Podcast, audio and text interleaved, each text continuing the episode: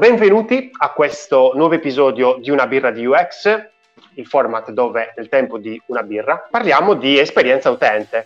E oggi eh, parliamo di un personaggio parecchio, parecchio importante ragazzi, cioè stiamo fa- parlando di Francesco Poroli, cioè non so se voi conosciate, io lo conosco molto bene, è il mio mito Settimana prossima è il mio compleanno e quindi festeggio molto con piacere il compleanno in anticipo con lui. Ma chi è Francesco Poloni? Quindi ve lo presento un pochettino in modo tale che capiate anche un pochettino la, l'importanza che c'è.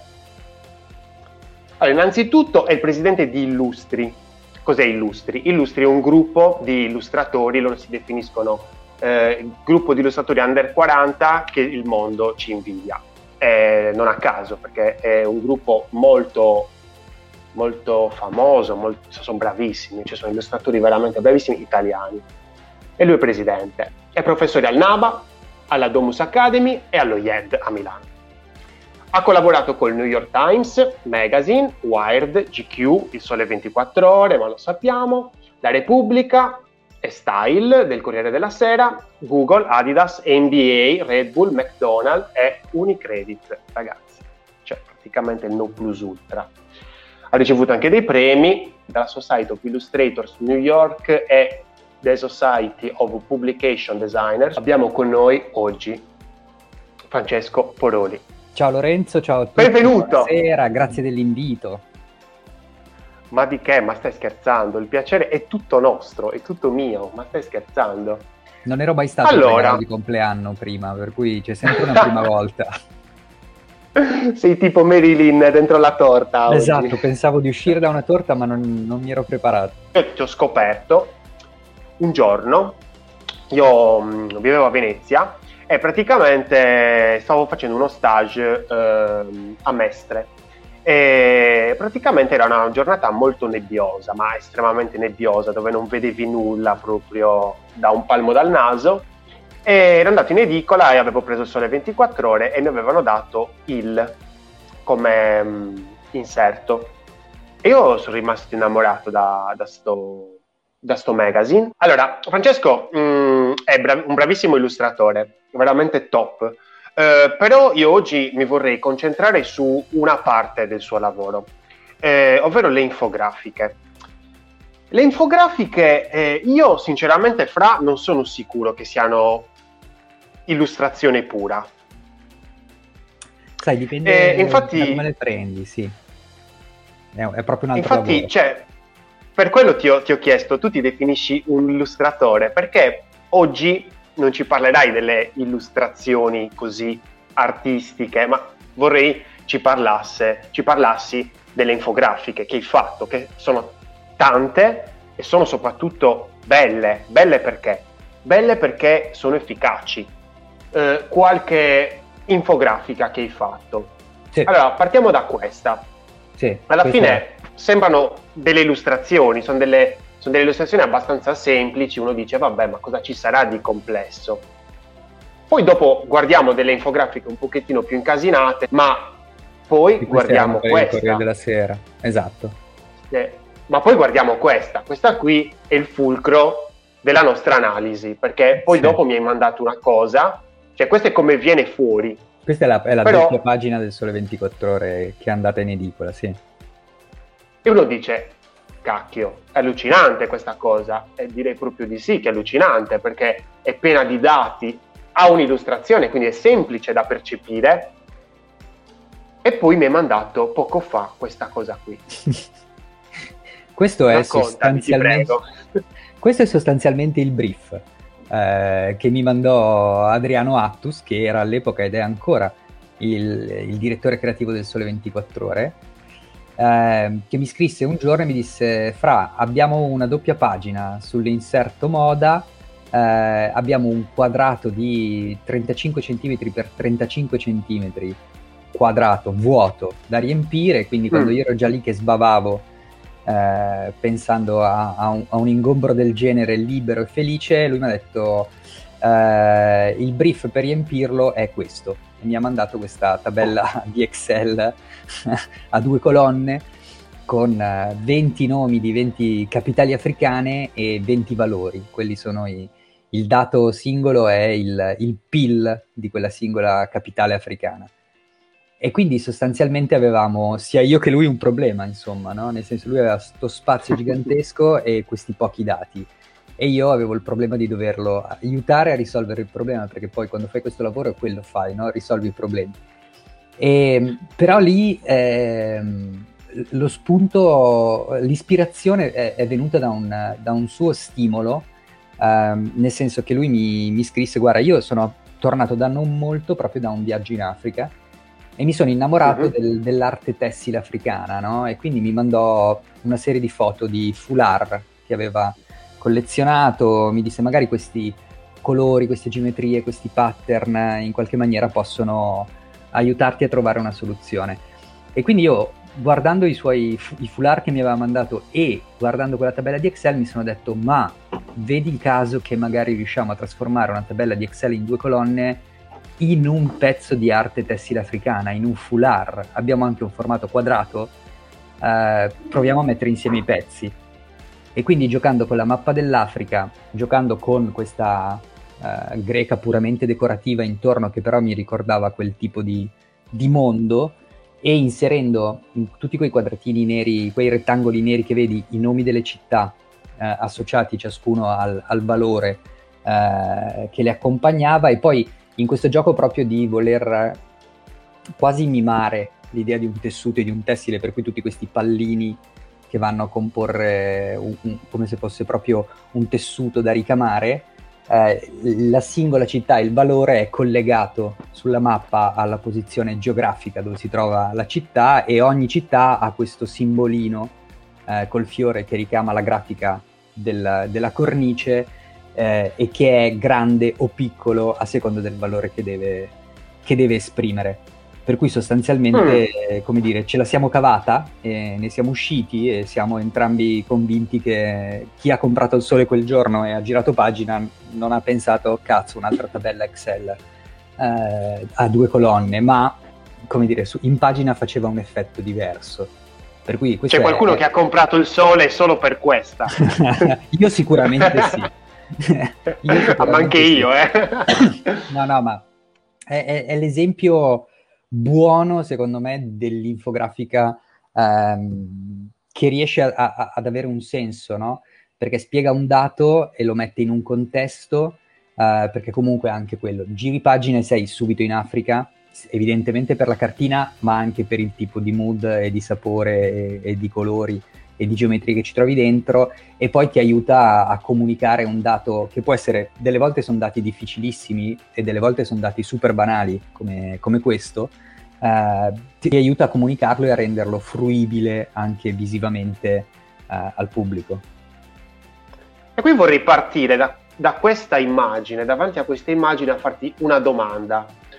Ovvero, qual è il tuo metodo quando devi fare un'infografica? Parti dai dati o parti dall'immagine? Tu qui mi hai detto che sei partito da un'ispirazione sì. alla fine, no?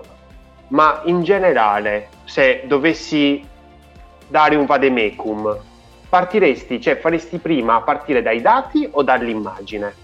Sai, eh, quando, quando, la richiesta del cliente è che in qualche maniera la, l'infografica sia anche un po' un'illustrazione, eh, allora parto prima dall'immagine, cioè inizio a pensare, eh, non lo so, il tema è come in quella che blu che avevi fatto vedere prima, la musica, era una roba per sì. il Corriere della Sera sul tema del mercato musicale e quindi la prima ricerca mia mentale è stato pensare a tutti eh, gli stimoli visivi che mi potevano venire pensando alla musica.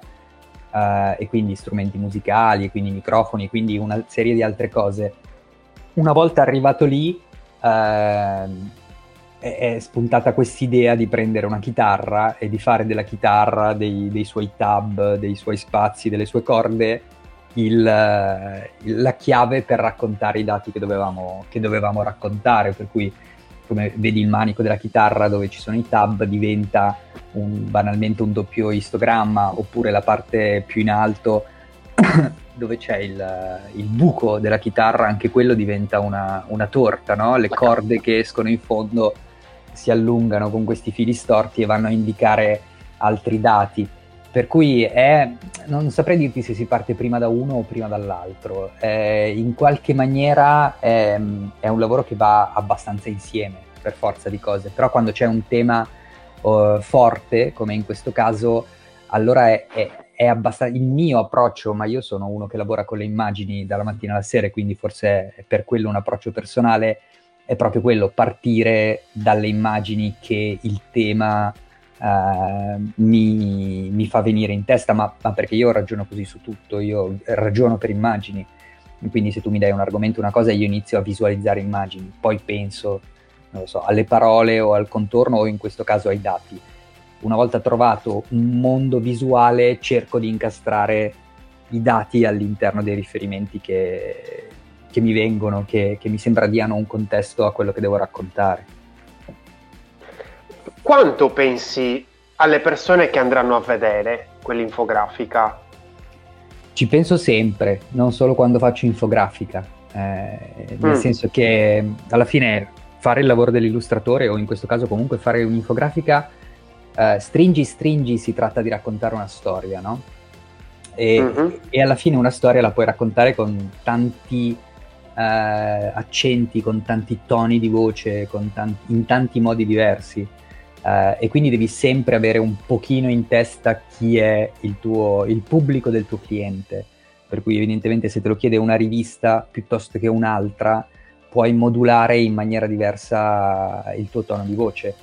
È una cosa che fai comunque, a prescindere che sia un'infografica o no, ma evidentemente se mi arriva sul tavolo un brief uh, che parla di, uh, non lo so, erotismo e me lo chiede Vanity Fair oppure me lo chiede una fanzine underground del Leoncavallo qua a Milano, mm-hmm. posso raccontare la stessa storia ma con due toni di voce fondamentalmente opposti o diversissimi.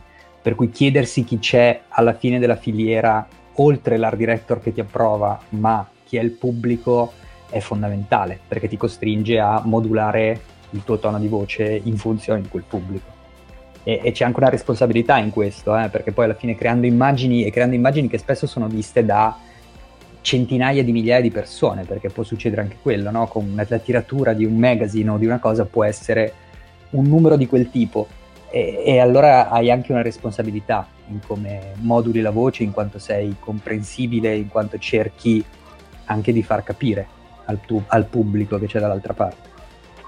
Ma allora esco un po' dalle domande che ti volevo fare perché ho questa domanda che ti, cioè, veramente mi prude e te la voglio fare. Ma quanto Vai. credi che sia, quanto credi che ci sia arte in tutto questo sì. pensiero? Perché secondo me poco. Cioè, me... sembra quasi che tu sia stato influenzato da quando facevi il progettista grafico, quindi pubblicità, e quindi a pensare alle persone, a, che poi sono i, i, i, fruitori ultimi di quello che puoi andare a vedere e quindi quando stai andando a illustrare non sei tu eh, libero da qualsiasi costrizione, cioè un artista vero e proprio che fa quello che vuole come vuole. Sono, ma sono lo fai ma lo fai quasi come se, fu, cioè, come se eh, fossi stato educato. E quindi dici io non posso fare quello che voglio, io posso fare quello che voglio fino a un certo punto e quel punto è la comprensione delle altre persone. Credo, cioè da quello sì. che... No, no, ma assolutamente sì, cioè io vivo la professione da illustratore, alla fine l'illustrazione è arte applicata e quindi già questo in qualche maniera eh, l'allontana dall'idea dell'artista che abbiamo in testa, no? L'artista eh, per come lo intendiamo è uh, quello che decide che cosa dire, quando dirlo, come dirlo, dove dirlo, crea un suo percorso, ha un suo linguaggio, ma applica poi il suo linguaggio al tema che preferisce, nelle modalità che vuole. Se sei un illustratore, eh, sei molto più vicino a essere, prima abbiamo detto, a risolvere problemi, sei molto più vicino a essere Mr. Wolf di Pulp Fiction, ok? Ciao, sono Francesco, risolvo problemi perché quello è, dall'altra parte c'è comunque una committenza, c'è comunque un cliente che ha un problema e tu glielo risolvi. Al netto ancora del, del passaggio successivo sul pubblico, eh, proprio per come va la cosa, arriva una commissione e ogni commissione, bene o male, ha dentro di sé dei paletti che devi rispettare, che possono essere, banalmente sono i paletti di formato, eh, ban- oppure di colori, oppure di, ci sono dentro tantissimi paletti, il tema che tu devi trattare non lo scegli liberamente, no? Per cui se è vero che poi alla fine comunque lavorando con l'illustrazione o con le immagini come faccio io, quello che produci alla fine eh, in tanti casi può anche avere un valore artistico, è, è pur vero che però non è, non è arte in partenza. Eh, quella roba lì te la tieni in un angolo, ogni illustratore ha il suo momento di ricerca personale, dove disegna quello che vuole, dove sperimenta il suo linguaggio, eh, però è un'altra cosa, non è il mestiere. Hai detto una cosa potente, eh? Sì? Hai detto una cosa potente. Hai detto, eh beh, hai, hai detto, io leggo tra le righe, che praticamente eh, in pubblicità non esiste arte.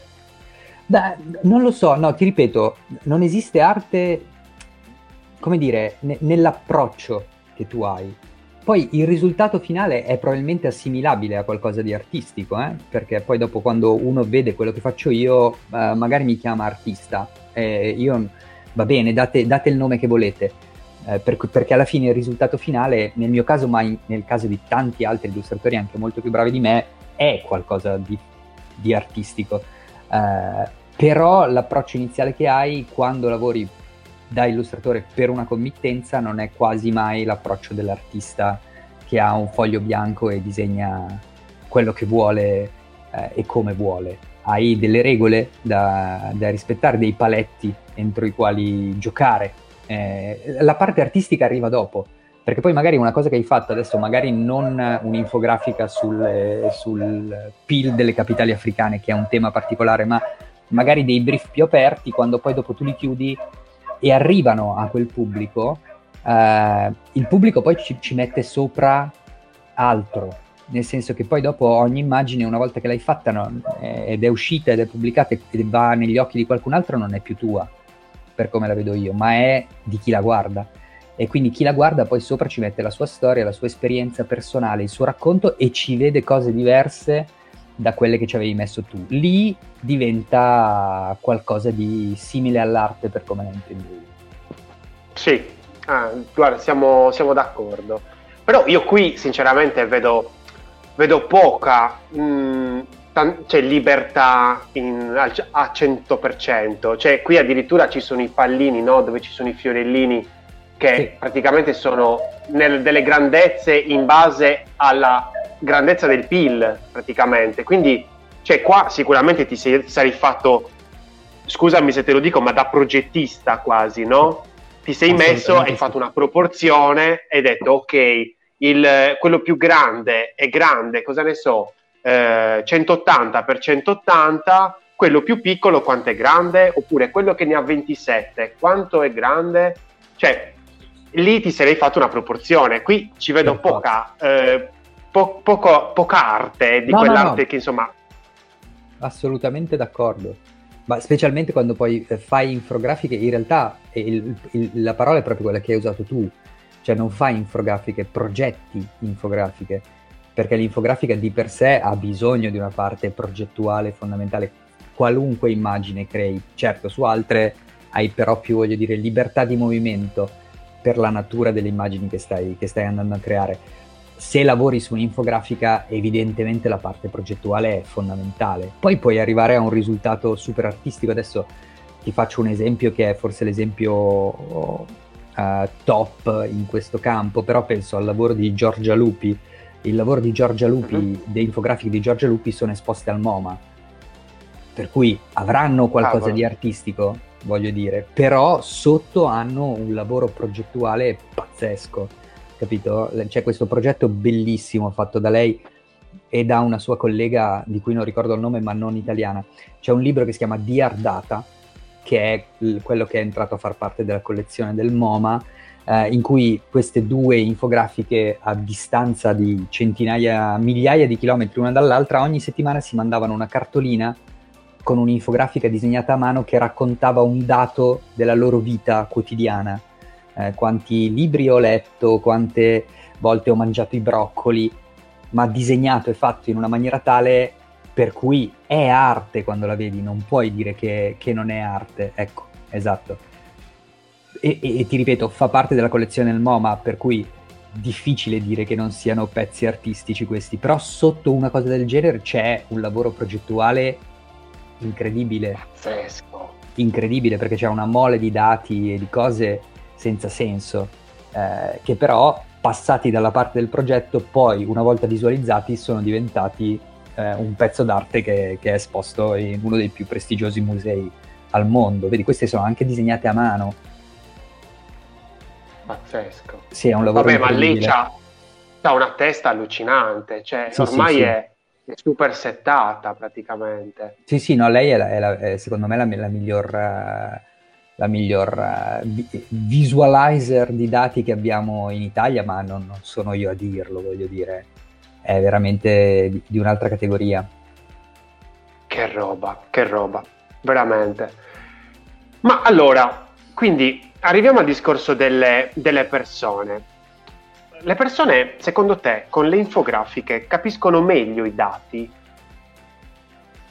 Dipende dalle infografiche, nel senso che un po'... Io mi ci perdo, io mi ci perdo me... proprio perché cioè vado Vasco in mezzo a eh, quel dato lì, poi lo mm. seguo, poi ne vedo un altro, cioè proprio sono un mondo dove l'illustrazione secondo me aiuta tantissimo la fruizione, perché secondo è un dato sì. che... Nel senso che eh, troppe volte poi c'è, eh, adesso di Giorgia Lupi ce n'è una, eh, tante volte però vedi nelle infografiche questa ricerca, come dicevamo prima, quasi artistica, che è notevole ma spesso e volentieri non è funzionale poi al vero scopo dell'infografica. L'infografica per sua stessa ragione deve cercare di rendere comprensibile un dato complesso. Uh, e quindi quando guardo un'infografica e prima di capire il dato devo capire eh, e fare uno sforzo per capire l'infografica, allora un pochino io mi chiedo sempre se sia giusta o sbagliata l'infografica. Eh, perché se l'infografica abdica a quel ruolo, quello di rendere fruibile eh, una complessità che non è raccontabile in altra maniera, allora forse secondo me si avvita un po' su se stessa e si piace un po' troppo, e, però finisce per essere un esercizio diverso, eh, che, mm-hmm. che, che, chiamerei non, non so come, ma con un altro nome. Cioè, perché secondo te l'ancoraggio è la persona, è la comprensione, l'attenzione della persona. Se perde questo ancoraggio, perde sì. suo, la sua funzione. In qualche modo sì, in qualche modo secondo me sì. Se, se, la tua ricerca da progettista è quella di fare puramente una cosa artistica, eh, rischi di perdere un po' il focus di, di quello che è per sua natura, voglio dire, il comandamento dell'infografica dal mio punto di vista cioè, ti ripeto, rendere comprensibile un dato complesso, rendere fruibile a un pubblico magari ampio eh, un, un, dato, un concetto che altrimenti, che raccontato solo a parole, sarebbe difficile da, da recepire. Ti faccio una domandina veloce, ma se uno ti chiama artista, tu ti offendi? No, io non mi offendo.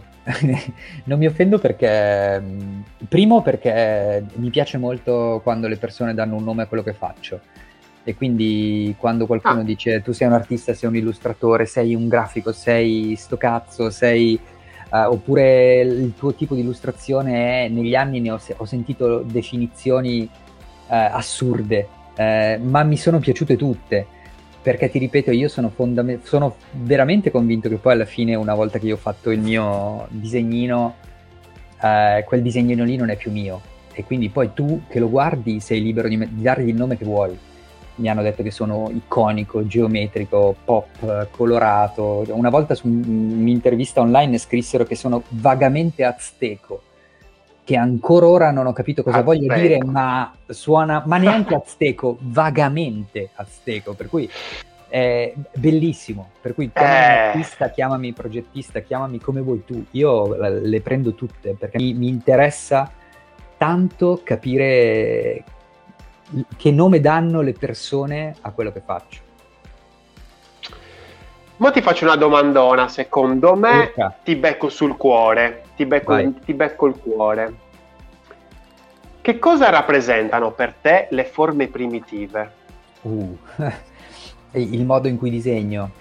Eh, io non disegno praticamente mai eh, nella maniera più classica che ci possa venire in mente, no? Dai in mano una matita a un bambino, un bambino inizia a fare il contorno eh, della faccia, il contorno delle mani, quello che deve disegnare, parte dall'outline, perché quello è il modo eh, che abbiamo in qualche maniera insito no? di fare questa cosa.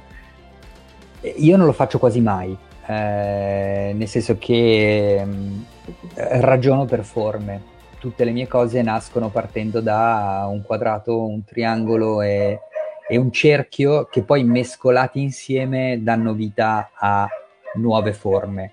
Eh, un po' perché mi viene spontaneo farlo così, un po' perché essendomi imparato, diciamo così, i, i, i software e, i, in maniera totalmente autodidatta, ho imparato a usarli così e, e, quella cosa mi è rimasta appiccicata e funzionale. Un po' perché mi piace sempre ricordare quello che diceva Munari, eh, che diceva che a complicare sono bravi tutti, no? a essere semplici, essere semplici è una cosa che, che riesce a pochi e quindi riuscire a disegnare uh, una di queste cose che vedi sostanzialmente con cerchi, quadrati e triangoli è, è una roba che mi diverte molto ed è anche un esercizio che, che trovo utile proprio per, per la mia sanità mentale. Cioè, quindi è quasi come se stessi facendo ordine nella tua mente quando utilizzi una forma primitiva, In quando un certo utilizzi un cerchio sì. perfetto. In un certo senso sì, assolutamente sì. È, è un modo di mantenere eh, le cose e poi è anche un modo di... Non lo so, sai, tante volte tra i vari nomi che ti danno ti dicono ah cazzo, tu sei quello fighissimo a usare Illustrator, uh, sei il mago di Illustrator eh, io in Illustrator so fare 5 cose, ma 5 di numero, eh, che però mi sono funzionali a dire le cose che voglio dire nel modo in cui le voglio dire. E tante volte non vado neanche a cercarne di nuove. Magari ci sarebbero soluzioni più semplici per fare quello che faccio tecnicamente eh, rispetto a come le faccio, ma non mi interessa perché Illustrator, come qualunque altro strumento, deve restare nella mia testa quello che è, cioè uno strumento, eh, e uno strumento che mi serve a raccontare la realtà con il mio punto di vista, punto. Non, non deve fare altro, non, non, mi interessa che abbia 700 funzioni in più. Eh, io uso quelle che mi servono perché la mia voce sia chiara e, e perché mi dia gioia fare quello che faccio. Secondo te, che cos'è l'illustrazione nel 2021? Mm. È più arte, più progettazione, più psicologia? Dici un uh, po' la eh, tua visione. Non lo so, io trovo che sia un linguaggio che ha un sacco di fortune. La prima che è un linguaggio universale parte del, del, culo di fare questo mestiere è che i miei disegnini possono essere compresi più o meno a tutte le latitudini del globo, al netto di piccole differenze culturali, e quindi questo eh, ti dà la fortuna di avere un mercato potenzialmente globale. In più è l'altra grande fortuna che è un linguaggio assolutamente democratico, eh, a differenza magari del linguaggio dell'arte contemporanea o di altri linguaggi che hanno bisogno eh, di una spiega, hanno bisogno di, di, qualcuno che ti accompagni. O... L'illustrazione è quello che è.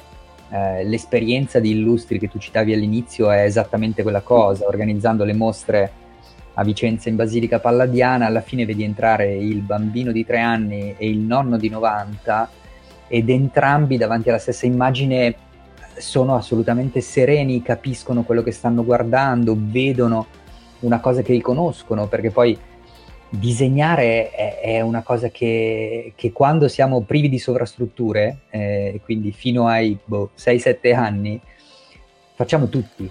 Eh, tutti siamo bravi a disegnare quando siamo piccoli. Poi dopo nasce il no, io non sono bravo, eh, no, e, e, quindi vado altrove, no? Però è una cosa che è proprio evidentemente dentro di noi. Eh, pensa alle pitture rupestri, è, è, un, è un modo di di, di rac- raccontare la realtà per immagini disegnate è uno dei mestieri più antichi del mondo e quindi è una cosa che tutti abbiamo in qualche maniera dentro o addirittura abbiamo fatto e frequentato quando eravamo piccolini, no? E quindi è assolutamente democratica. L'illustrazione, poi hai citato le, le pitture rupestri, nel senso è anche una, un senso di, di propiziazione, no? Cioè nel senso tu disegni ciò che vorresti che accadesse, quindi cosa ne so, la anche. felicità, l'unione, quindi hai detto una cosa molto molto bella, cioè hai parlato di un bambino e un, un anziano che entrano magari in una mostra, quella di illustri, e non hanno bisogno di spiegazioni. E, ehm, e invece ovviamente cioè, ho studiato arte e altre cose io comunque e, e quindi mi viene in mente tutto il passaggio che c'è stato dal Rinascimento comunque alla, al periodo contemporaneo, dove se tu vai al museo eh, il bambino non, magari non capisce tutto, l'anziano non capisce tutto quello che c'è, che cosa ne so, di Matisse oppure magari di un altro artista.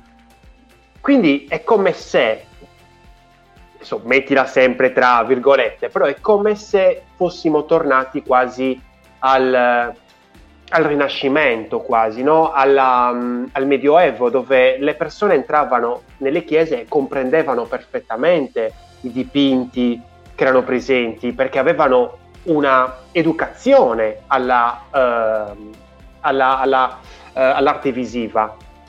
Uh, e tu praticamente andando comunque a, quando vai a progettare la tua illustrazione o comunque eh, a elaborare la tua illustrazione, pensi a loro e quindi nel momento in cui loro poi dopo arrivano davanti alla tua illustrazione non hanno bisogno di spiegazioni, perché tu già hai, eh, come si può dire, abbracciato i loro archetipi. Scusami sì, se sono stato qualche... un po'... No, no, in qualche modo sì, è corretto, eh, assolutamente sì. E poi una buona illustrazione eh, deve essere per sua natura una cosa che si spiega da sola eh, l'illustrazione nasce eh, spesso per quello, no? proprio per, per, fare un lavoro di sintesi della complessità, che ti affidino un pezzo su un giornale di 10.000 battute e tu devi sintetizzare in un'immagine. Se disegni la copertina di un libro, eh, dentro c'è una storia magari gigantesca, ma tu devi arrivare a un punto tale per cui fai una sintesi tale che una sola immagine rappresenta le 300 pagine che poi vanno a raccontare la storia, no? E quindi l'illustrazione di per sé nasce come, come una cosa del genere e, e, anche in ambito pubblicitario commerciale. Cent'anni fa l'illustrazione era un manifesto di De Pero appeso al muro, no? Eh, in una strada pubblica, la gente passava e lo guardava 5 secondi, però in quei 5 secondi gli era venuta voglia di campari eh, per cui deve essere immediata e, e sintetica, no? E, e, quindi forse anche per quello. Eh, eh però nel senso fai l'esempio di De Pero, nel senso pochi altri come De Pero, Toulouse-Lautrec per esempio, hanno Beh, fatto so, questa, sì, sì. questa, sono stati da ponte, ecco, sono stati il ponte tra l'arte e la progettazione, la pubblicità. Sì, Quando ti danno un'infografica da fare, cioè, c'è sempre una tabella oppure qualche volta sei tu a strappare, devi fare le domande giuste o sempre eh. ti arriva una tabella da trasformare? Beh, alla fine puoi, puoi fare la domanda che dire, ti aiuti a comprendere meglio il dato o l'importanza del singolo dato all'interno di più tabelle, però quelle che ti arrivano poi sono, sono quelle che poi vanno, vanno in pagina e, e quindi su quelle, devi, su quelle, devi, lavorare. Quello è un, un recinto da cui, non puoi, da cui non puoi uscire. Certo, ti ripeto, se hai 10 tabelle capisci insieme a, al cliente qual è quella più importante, quali dati voglia più in evidenza rispetto ad altri, però eh, i dati che ti dà, quelli sono punto, non, non c'è grande dibattito. Ma hai il cliente come tuo unico cioè, interlocutore oppure nel senso fai vedere le robe anche a tua moglie, ai tuoi figli, gli dici cosa ci vedi? Cioè, no, di solito, di solito è, nel 95% del caso è, è solo un, il feedback che hai è quello con col cliente o con l'art director di turno appunto.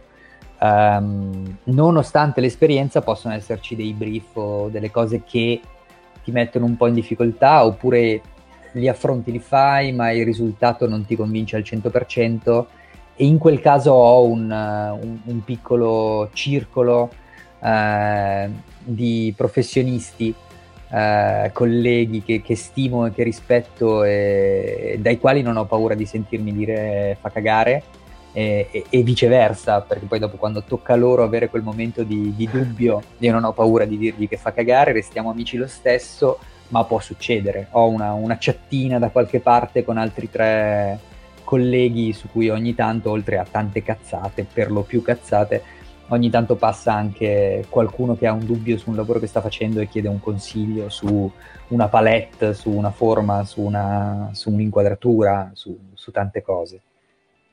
È bello, cioè comunque non sei mai da solo, c'è sempre, c'è sempre comunque apertura, dici sì, ok, sì, non sì. è che ho io la scienza in tasca, mi metto e no, cerco no, di capire mai. quali sono. Quello è un errore punto, ma proprio nella vita. Eh, pensare di eh, devi sempre, cioè io penso che comunque le cose vadano sempre affrontate con un po' di, di umiltà. Uno perché siamo tutti fallibili e la perfezione non esiste ed è una, una cazzo di chimera e quindi inseguirla non ha senso alcuno mai, eh, e due perché è pieno il mondo di gente più, più brava di te, eh, da, da, cui poter imparare qualcosa o, cu- o, con la quale è un piacere potersi confrontare. Ma l'hai sempre pensata così? Sì, assolutamente, assolutamente. Sempre, sì. dal 2000 che hai aperto la partita IVA hai sempre chiesto sì, sì. a più persone... Se, sai, è, a più persone di cui però eh, per le quali nutro un rispetto, un rispetto notevole. Eh, ho sempre avuto qualche riferimento in quel senso, assolutamente sì. Ma perché è fondamentale, ma... ti, aiuta, ti, aiuta, a crescere. Tante volte uno diceva, oh, ormai tu hai un'età, una carriera, una cosa, non hai bisogno. No, non è vero, perché se, se, non hai più bisogno vuol dire che hai smesso di, di divertirti eh, non stai più ricercando, non, non, trovi più niente di stimolante in quello che fai, no? Se invece io ancora adesso faccio un'immagine e quando l'ho fatta mi faccio mille seghe sul fatto se quell'immagine è corretta o sbagliata, non, non sono convinto e ho bisogno del confronto di qualcun altro, vuol dire che sto continuando a ricercare e per, per sua natura se sto facendo ricerca sto crescendo però mai a persone, diciamo, per strada, sempre comunque è un consiglio? Sì, è difficile, con, con, con persone che non facciano questo mestiere è difficile eh, che chieda un consiglio così a, al buio.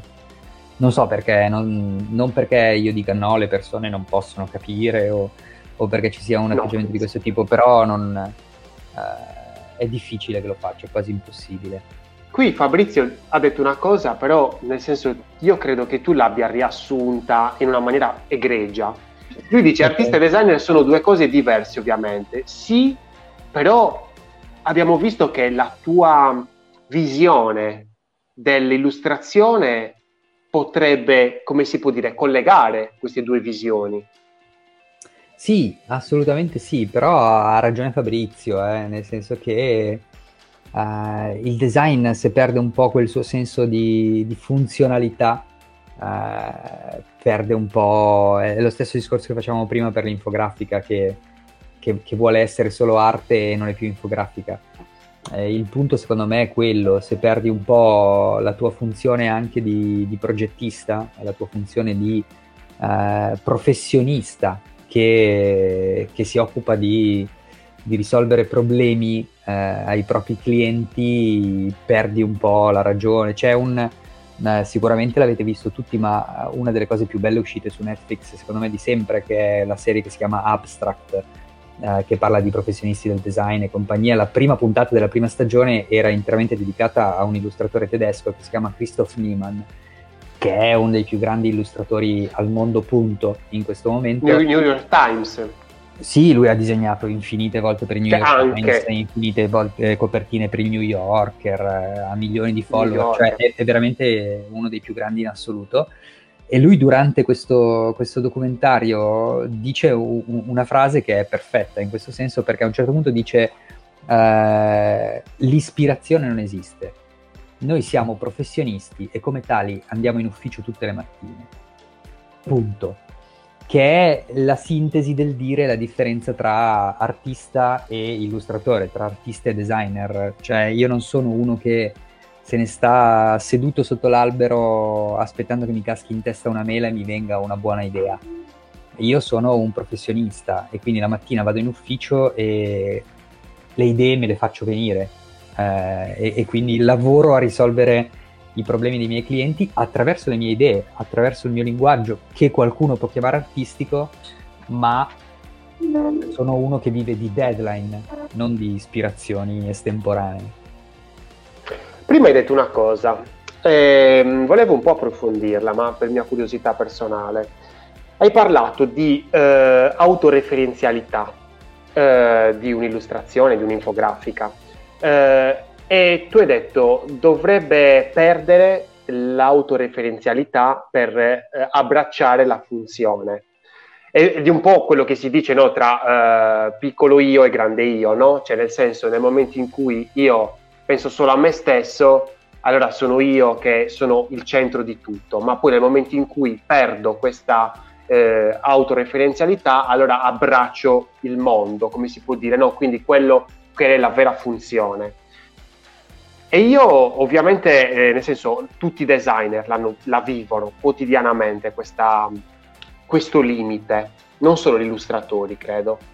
Eh, tu come ti comporti con questo limite tra autoreferenzialità e funzione? Eh, non lo so, cerco di essere il meno autoreferenziale possibile perché mentre sto lavorando eh, non sono lì per fare dire, le carezzine sulla testa al mio ego. Eh, sono lì perché qualcuno ha bisogno di comunicare qualcosa a qualcun altro e mi dà il privilegio di essere il tramite, di essere la voce di questa comunicazione.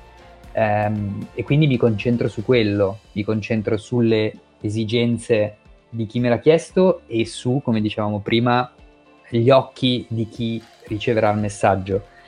E pensando a queste due cose, il mio, cioè il soddisfare la mia autoreferenzialità, mi interessa meno di zero perché è una cosa strapiccola in confronto a, a, a, al- agli altri attori coinvolti nel processo. Eh, io sono semplicemente un, un tramite eh, per un processo comunicativo, il che è comunque una cosa meravigliosa perché quando c'è una comunicazione, eh, quando si comunica siamo sempre felici e, e qualcuno mi affida un ruolo così delicato, non posso pensare al mio ego, non posso pensare al, uh, al prendere le mie necessità più o meno artistiche o autoreferenziali e porre al centro del processo.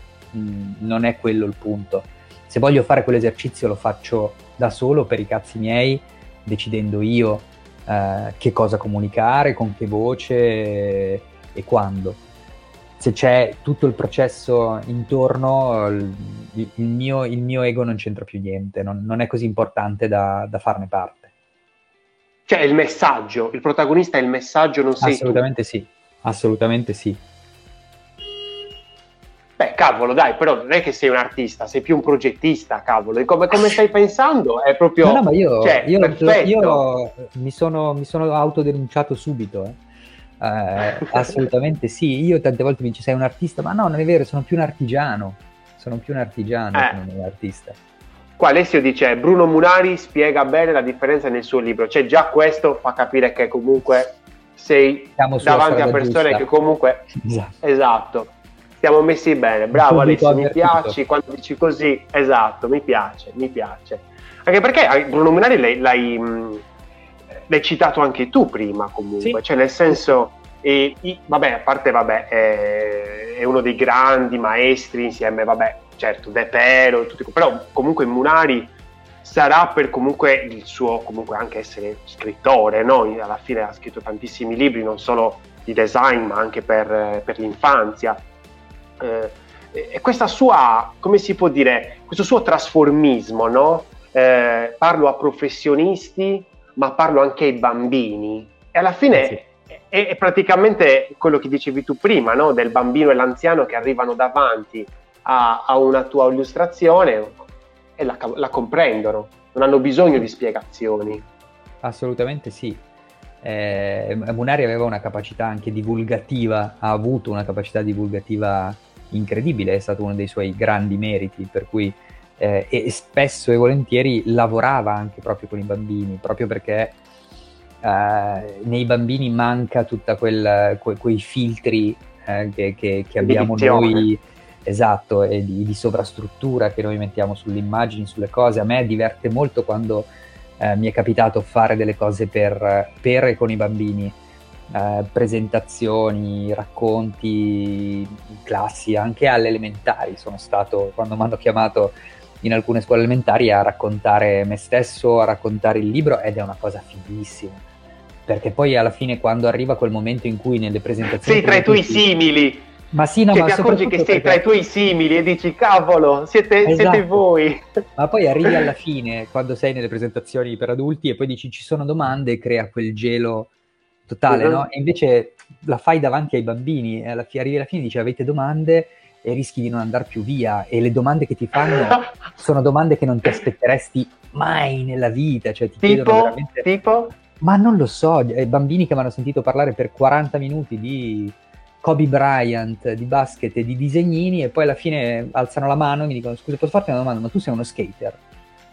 Boh, no, non lo so, ma come cazzo ti è venuto in mente? Ma adesso questa è la prima scemata perché mi ricordo che quando successe ridemmo tutti, ma eh, loro hanno la capacità di spostare completamente il focus e di portarti verso territori inesplorati eh, che, è, che, è, super affascinante. Devi essere un po' uno a cui piace, come dire, andare sul filo senza rete di protezione, no? Perché con i bambini è così. Però a me diverte da morire quando, quando, quando riesco a confrontarmi con, con, con i nanetti. Lo sapevi che i bambini hanno molti più neuroni di noi, degli adulti? Ah, di, di me sicuro, di me sicuro. Fuori discussione. No, è proprio, hanno fatto una ricerca, praticamente ormai è risaputo, una cosa studiata, praticamente eh, quando siamo piccoli abbiamo molte più eh, connessioni interneurali e poi piano piano praticamente le perdiamo perché non le utilizziamo. Eh e quindi sì. magari ecco che quando magari dici, ah vabbè, eh, non, non, disegnare più, mettiti a studiare, ecco che perdi tutte le, le varie connessioni che magari avevi quando disegnavi. Quindi c'hai molti più collegamenti. Quindi il bambino, nel senso, poi è molto, come si può dire, delicato eh, educare un bambino perché appunto c'ha un universo dentro il cervello, capito? Cioè, puoi veramente eh, ottimizzare oppure guastare il cervello di un bambino in base a quello che gli dici, come lo educhi. Quindi è una cosa assolutamente magica quasi. Quando sì. parli con un bambino e dici ma tu sei uno skater. Che cazzo c'è? No, non lo so, però parliamone, perché da dove arriva questa domanda? E quindi già quello è eh. interessante. Eh ma perché poi cioè, è tutto un discorso anche, come si può dire, sociologico, no? Perché uno magari vede eh, nella, nel basketball, quindi magari eh, i film di Spike Lee dove magari c'è, eh, ma magari li ha visti anche senza saperlo un bambino che è di Spike Lee o altre cose, magari vede tutto questo, eh, come si può dire, archetipo, no? La palla da, da basket, lo skateboard, tutte robe un po', capito, che appartengono quasi a, sì, sì. a un altro Chiaro. continente. Assolutamente sì. Stefano ti chiede consigli sulla selezione dei colori, soprattutto quando ci sono palette aziendali o paletti aziendali, però comunque anche palette, paletti. Uguali. Ah, ok. Sì, sì, beh, però sì, sì, non cambia molto. Intanto le palette sono dei paletti, comunque. Quelli sono, quelle sono. Um, non lo so, nel senso che il lavoro sul colore per quanto riguarda me è, è proprio una roba di pancia, nel senso io non sono uno studiato, non ho mai studiato niente che avesse a che fare con, uh, con un percorso artistico, grafico che, e, e quindi uh, il colore, così come tante altre cose, è proprio frutto di una, di una ricerca di pancia personale. Si parlava di bambini, io ho imparato non più tardi di qualche anno fa la differenza tra colori primari e secondari, quando mio figlio più grande è andato alle elementari, perché io non la sapevo, eh, in tutta onestà. Eh, però è un mondo che mi affascina da morire, quello del colore, perché veramente con colori diversi racconti storie diverse. Uh, ogni volta che faccio un lavoro, che sia un'illustrazione, un'infografica, ok, io di solito lavoro in scala di grigi in Illustrator. Uh, quando è finito tutto... Sì, proprio quando, old school proprio. Sì, quando il layout è quello che dico io, con tutte le cose nella posizione che dico io, con l'equilibrio che dico io, la composizione è quella che dico io, allora inizio a giocare col colore. Non lo faccio Scusa, prima. Ma è un wireframe? Che tu fai un wireframe praticamente. Che non cioè, so i colori, però mi fido, lo faccio. Allora, è uno scheletro. Allora, noi okay. eh, progettisti eh, utilizziamo questa parola, si chiama wireframe, quando, quando sì, prima sì, di sì, fare un'interfaccia, praticamente fai una specie di scheletro dove sono presenti degli elementi, ma è tutto in bianco e nero. Esatto. E addirittura poi c'è il discorso della più è nero, quindi più è scuro, e più è importante. Ok. No, io que- quello quindi, magari più nero, più importante o che non lo so, perché poi dipende, ti ripeto però eh, io lavoro solo in scala di grigi con Illustrator, con i, ma proprio con i 10 grigi base che trovi già dentro i campioni di Illustrator quando lo apri. Fine. Quando tutto è in piedi, eh, quando tutto il layout è come cazzo dico io, allora lo duplico n volte e ci applico sopra 5-10 palette per volta. Poi ne scelgo una e la mando al cliente. Eh, però per ogni lavoro che ho fatto ne ho almeno 3 o 5 eh, con, con, delle palette colori diverse, perché poi proprio mi, mi, diverte il giocarci, il mischiarli, scoprirne di nuovi, cercare di non usare mai due volte la stessa palette. Eh, è proprio una roba che, che, mi dà una gioia fanciullesca. E quindi, Scusa, e quindi... ma più, più, che un artista sei un giocatore. allora. Sì, esatto, gioco, gioco. Ma il gioco è una cosa seria, ragazzi, cioè giocare è una cosa seria. Assolutamente. È una cosa seria. Ah, è serissima. Assolutamente sì, però è così, e con le palette, palette o paletti aziendali non lo so, però ah, io sono uno a cui i paletti divertono molto, per cui se mi arriva un cliente, un'azienda e mi dice ok voglio un tuo visual, però non devi usare più di questi quattro colori, tre colori perché sono i colori della mia brand identity e non uscire da lì, eh, io mi diverto perché diventa uno, una sfida all'interno del gioco c'è anche la sfida e quindi se riesco a produrre qualcosa che piace a me e al cliente stando dentro dei paletti super rigidi eh, ho fatto bingo in qualche modo. Ed ecco lì che diventi un impressionista praticamente, incominci a usare l'effetto moltiplica proprio come se non ci fosse un domani sì. praticamente. Assolutamente, sì. Assolutamente. No, in questo sono sono molto simili a te in questo, in questo pensiero, perché mh, tantissime volte quando magari vedi dei brand book eh, delle multinazionali che sono enormi e quindi hanno tantissimi paletti dove non puoi fare questo, dove non puoi fare l'altro, io veramente ci sguazzo. Ci sguazzo perché cerco di trovare i punti d'ombra, quello dove non è scritto niente. Allora, okay. dove non è scritto niente, io posso fare posso tutto. andare, esatto, vero. E allora lì ecco che magari quanti colori mi dai? Tre colori? Perfetto, ma da nessuna parte c'è scritto che magari io li posso unire magari questi Chiaro. due colori per creare magari un colore che non esisteva. E uno dice sì, però quel colore non esisteva. No, questo colore è oh, l'insieme no. di, quei, di, quegli altri due, quindi io non sto... Sì, sì. No, no, è vero, è vero. Quindi è vero, quando... quasi un po' hackerare, no? Hackerare sì, le regole, no? Un certo piratare senso, un po' le regole. Sì, sì, sì o comunque anche starci dentro, ma riuscire ad arrivare a un risultato che ti soddisfa. Uh, rispettarle tutte in maniera proprio anche pedissequa, ma arrivare in fondo ed essere comunque felice del risultato. È una cosa che mi dà, mi dà soddisfazione. Grazie Francesco, grazie per essere stato con Figurati, noi in questo episodio di una birra super interessante. Davvero, ma guarda, mi sono divertito un sacco. È stato un bellissimo regalo di compleanno, sei stato, eh? Evviva, tanti auguri, tanti auguri. grazie mille, grazie. Grazie a te. A presto. Allora, per tutti gli altri, comunque potete rivedere la registrazione di questa live comunque su YouTube, sul canale YouTube, basta che cercate comunque Lorenzo Pinna e trovate, se no potete comunque seguirci sul gruppo Facebook Una birra di UX oppure potete seguirci sul canale Telegram Una birra di UX. Ragazzi, è stato un vero piacere e vi auguro una buona serata. Progettate responsabilmente.